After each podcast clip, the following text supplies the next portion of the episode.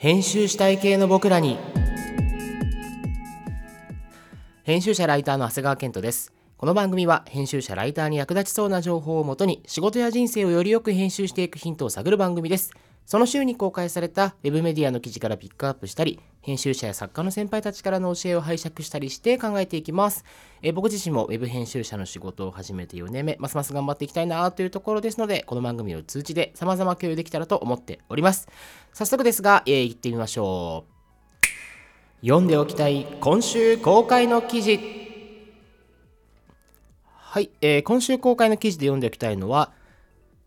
2016年6月16日公開、ログミーの読者が嫌いなのは嘘と退屈。北欧暮らしの道具店の記事広告はどうして最後まで読まれるのか、えー、こちらの記事です。えー、書き起こしメディアログミに載っていたですね、えー、EC サイトで最近あのメディア化して、えー、ま、オウンドメディアの成功例なんかでも取り上げられる北欧暮らしの道具店というメディアがあるんですけれども、えこちらの代表の青木浩、平さんと、えゲリラ PR 家として活動の砂枯圭介さんですね、え砂枯さんが、え登壇されたイベントの書き起こし記事からなんですけれども、えー、なんか7本立てのすごい長編対策みたいになっててすごいなと思ったんですけど、えー、そのうちの1本でですね、えー、現在あの高倉市の道具店が売っている記事広告商品のブランドノートっていうのがあるんですけれども、えー、これをですねクライアントに提案する時の話で青木さんがこういうふうに言うんですって、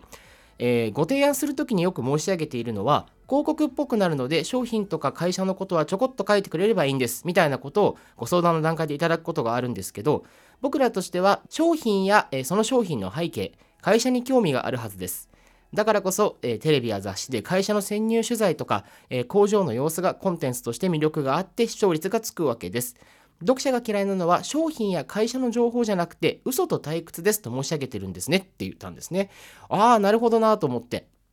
であのじゃあ嘘と退屈を解消するにはどうしたらいいのかなと思ったら嘘の反対って本当じゃないですか。で本当で思い出すのがこれまた違う編集者の人の言葉なんですけどあの今暮らしの基本をやってる松浦弥太郎さんがあの、まあ、以前「暮らしの手帳」っていう雑誌の編集長やられていてその時の別冊のあの端末にこう書いていた言葉で、えー、本当だから役に立つ役に立つから面白いっていう言葉があるんですよ。でこれその端末の言葉から言うと、あのー、まあ、人間らしさには嘘がないよねと。で嘘がないっていうところには愛嬌とかユニークさが生まれるんだみたいな話なんです。ででそれが魅力だって面白い風になるっていう。であとはその面白いから自分にとって初めて役に立つっていうふうにも言えてくると。どんなに素晴らしい方法とか知識であってもあの自分にとって面白くなければなんとなくこう自分の心って動かないし本当に役に立つことになんないよねっていうことらしいんですよね。だから本当だから役に立つ。役に立つから面白いっていうこう公式みたいなものが結びつくと。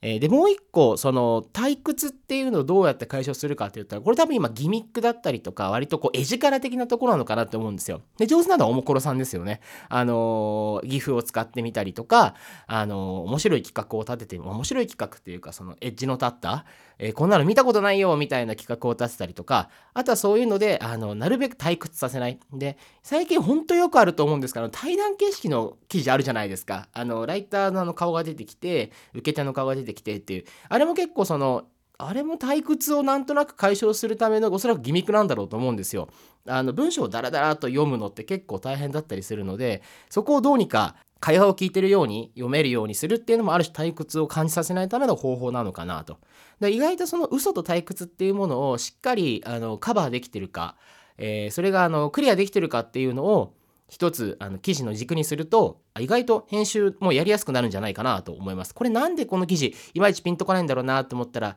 嘘が嘘っぽすぎるのか、えー、ちょっと退屈なんじゃないかっていうこの2つを、えー、軸で見ていくと解消できるのかなというのが思ったところです。であとはですねあの、まあ、嘘は嘘って言ってももう一個なんか嘘は嘘で大事なのかなと思うことがあってで僕はあの漫画家の日本橋陽子さんって方大好きなんですけど彼女の傑作で「G 戦長ヘブンズ・ドア」って漫画があるんですよ。でこの2巻の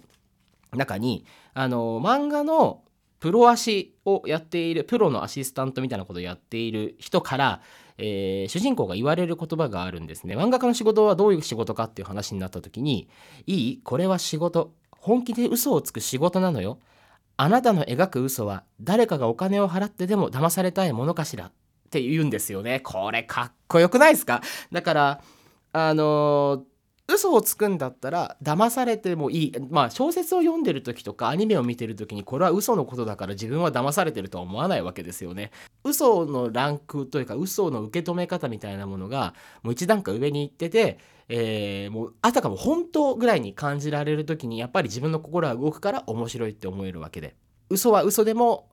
そこまでこう高められれば違う道が見えてくるのではないかということですよね。まあこれって嘘じゃんって思いつつ、えー、それをこう退屈に感じさせなければ、えー、もっと、えー、上に行けるってことなのかもしれないですね。まあむしろあの嘘か退屈どっちかを感じさせた瞬間に読者は冷めちゃうってことなのかもしれませんね。というところで、えー、まあもちろんこれあの面白いのジャンルとかもメディアって全然違うと思うので、えー、絶対ではないと思うんですけれども一つなんかすごく面白い指標であってあのー、自分が記事を読むときにまあこれ記事読むときっていうのは僕大体他のメディアの記事広告読むときってあのあんまりこう一読者っていうよりはこうどうやって編集してんのかなとかどの辺に着目してんのかなって見るんですけど大体こうきついなとかこれんどうなんだろうって思う時ってああどっちかを嘘か退屈どっちかを感じてる気がするなって思ったのでいいなと思った次第です。はい。で、もう一個ちょっとさっくり紹介したいのがあるんですけど、今週はですね、マジであのー、ワイヤード、ワイヤード JP がすごかったなと思っていて、えー、というのは、6月11日公開で、豪華メディアの破産、ピーター・ティールの報復。6月13日公開で、豪華は消え、報道の自由は死に、金を持つ者が残る。6月14日公開で、報道にとっての暗黒の日に起きたこと、ゴーカーライター語るっていうこの3本の記事を公開してるんですよ。で、これ何かっていうと、あの、アメリカのゴーカーメディア、ウェブメディアの運営会社があって、えー、日本でもあの、ライセンス出してるギズモードとかライフハッカーとか、あとはコタクっていう、まあ、すごい人気のメディアを運営してる、えー、メディア企業なんですね。で、ここが、あの、プロレスラーのハルク・ホーガンっていう人の、あの、すごい、えっ、ー、と、プライベートなエッチビデオを、えー、ちょっと公開して、まあ、名誉毀損みたいな感じになったと。で、すごい賠償額、1億4000万ドルっていう賠償金をボーンと、あの、やられる法廷裁判みたいなのがあったんですよ。法廷闘争か、があったんですけど、これを、あの、起業家で、あの、ペイパルっていうあの、決済サービスを作ったピーター・テイルっていう人がすごい講演をしたというか、手助けをして、えー、実際のところ賠償金、まあ、賠償請求みたいなのが降りたというか、ハルコーガンが勝ったらしいんですよね。で、そうするとどうなるかっていうと、1億4000万ドルってめちゃくちゃな額じゃないですか。あの、100円で考えて100億円なので、さすがにそれを払えることはできない。つまり豪華は破産するしかないというような状況になってしまったと。で、まあ、これは、あの、ニュース的にいろんなメディアが報じているのは見ていたので、5課はこうなっているよとか、えー、現状の、えー、裁判の流れはこうですっていうようなニュース記事はいくつかあったんですけども、えー、ワイヤードがすごいなと思ったのはこの一つのあの、まあ、ある種のというかメディアにとってのすごく大きな事件を、まあ、いろんな角度からあとは自分のちゃんとワイヤードとしてのスタンスの持論も含めて話していくのがすごいなと思ってこういうこと言ってるんですね。えましてや今多くのニュース機関がその資金繰りに苦労している訴訟の対象となることは、すなわち致命的な結果へとつながることを意味する。この倒産は豪華の敗北だけを意味するのではない。その銃弾は報道の自由に向けて発射されたのだ。ニュース機関、まあ、資金がないようなところが、あ今お金のないところが少しセンセーショナルなネタをやったりだとか、えこういうふうにこう訴訟の対象になった場合に、まあ、非常に賠償金をふっかけられると、闘争も長引くと、えー、そういう時に、えー、こうピーター・ティールみたいなすごいお金のある人とかがバックアップをした場合、えー、闘争が続いちゃって勝っちゃうことがあり得るってなどうなるかっていうと訴訟されるとやばいってことですよね。あのメディアはいつえー、そういう刺され方をして、えー、もちろんあの今までもいっぱいあったんでしょうけども例えばそれが罰金が何百万円とか現実的な致命的にはならないような金額えー、だったものが一気にこう跳ね上がって倒産に追い込まれるようなことがあるっていう風な事例が起きると何があるかってあのー、メディア自体がまあかなりネタを選ぶというか、えー、自分たちにとっての自由だと思ってやっていることは当然自由ではないこともあるんでしょうけどまあ、素直に言いたいことが言えなくなるよねっていうことなんじゃないかなと。あるのは本当にそのタイトルにあった通りの報道の自由は死に金を持つ者が残るっていうキャッチコピーみたいなこの言葉にも表れてると思うんですよね。で、こういう言い方をして、えー、今目の前で起きていることを何が、えー、争点なのか、何が問題なのかっていうことをしっかり見抜いてくれたっていうところには、ワイヤードというメディアの目の確かさというか、えー、まあ、強さみたいなものがあるなとえ感じた次第です。なので、えー、今週公開の記事はですね、えー、この、えー、まあ、ちょっと記事広告というか編集のところで面白い、え観点をくれる、えログミーの書き起こし記事と、えーそれから、えーワイヤードの豪華メディアの破産に関する、えー一連の記事を取り上げました。それでは次のコーナー。今週の偉大なるパイセンからの教え。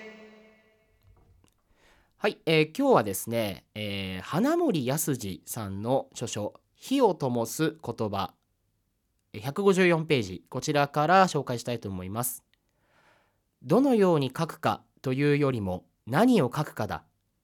書かなくてはならないことが何なのか。書く方にそれが分かっていなかったら読む人には伝わらない。小手先で言葉をもてあそんでも読む人の心には何も届かない、えーこれはですね、えー雑誌「暮らしの手帳の」えー創刊に携わってずっと編集長やられてた花森康二さん。あのー最近あれですよね。朝の連続テレビドラマ小説にもなった、あのー暮らしの手帳の花森康二さんの本からなんですけど。まあすごい。あのシンプルだけどこれ意外と陥りがちというかこの言葉取り上げたかっていうと僕が昨日まさにこういう状況に陥っていたからなんですよ。であのーまあなんというかネタはあって、えーどういうふうに記事にしようかなどういうふうに記事にしようかなということばっかり考えていてですね、えーかなりその文字面のところをめちゃくちゃいじっていたんだけどなかなかこうピンとくるゴールに出会えないみたいな。えーつまり本当どのように書いていくかっていうことばっかり考えていて、えー一番伝えなきゃいけないことって何なんだっけとか、えーこの記事を通して、え何を届けたいんだっけみたいなことがすごいこうちょっとぼやぼやっとしたところでなんとかこうやろうとしてるなベースがグダグダなのに、あのー上のお城ばっかり建てようとしてるみたいなハリボテ建築みたいな感じになっちゃってたんですよね。さっきのその嘘の退屈のところで出た、あのー例えば対談形式にしようぜとか、えーそういう形式の問題って割とどのように書くかの話なんですよね。で何を書くかとかっていうのがもっと前提にあるべきでじゃあ企画そもそも面白いんだっけとか小手先でやるよりももうもっともっと根本のところさっきの嘘と退屈だ嘘と退屈もそうですけどもっともっと根本のところあのを、えーしっかり固めてから、えー記事を作んないといけないなというのが、えーもう本当にもう花森康さんほどの大先輩大先輩っていうぐらいもうレベルじゃないですけども時間の流れとか、えー現代と過去だからみたいなことは全然関係なくて共通の普遍のことなんだろうというふうに思います。はい、えーそれでは今回の編集したい系の僕らにはここまで。また来週日曜日あたりに公開しようと思っておりますので是非お付き合いください。それでは。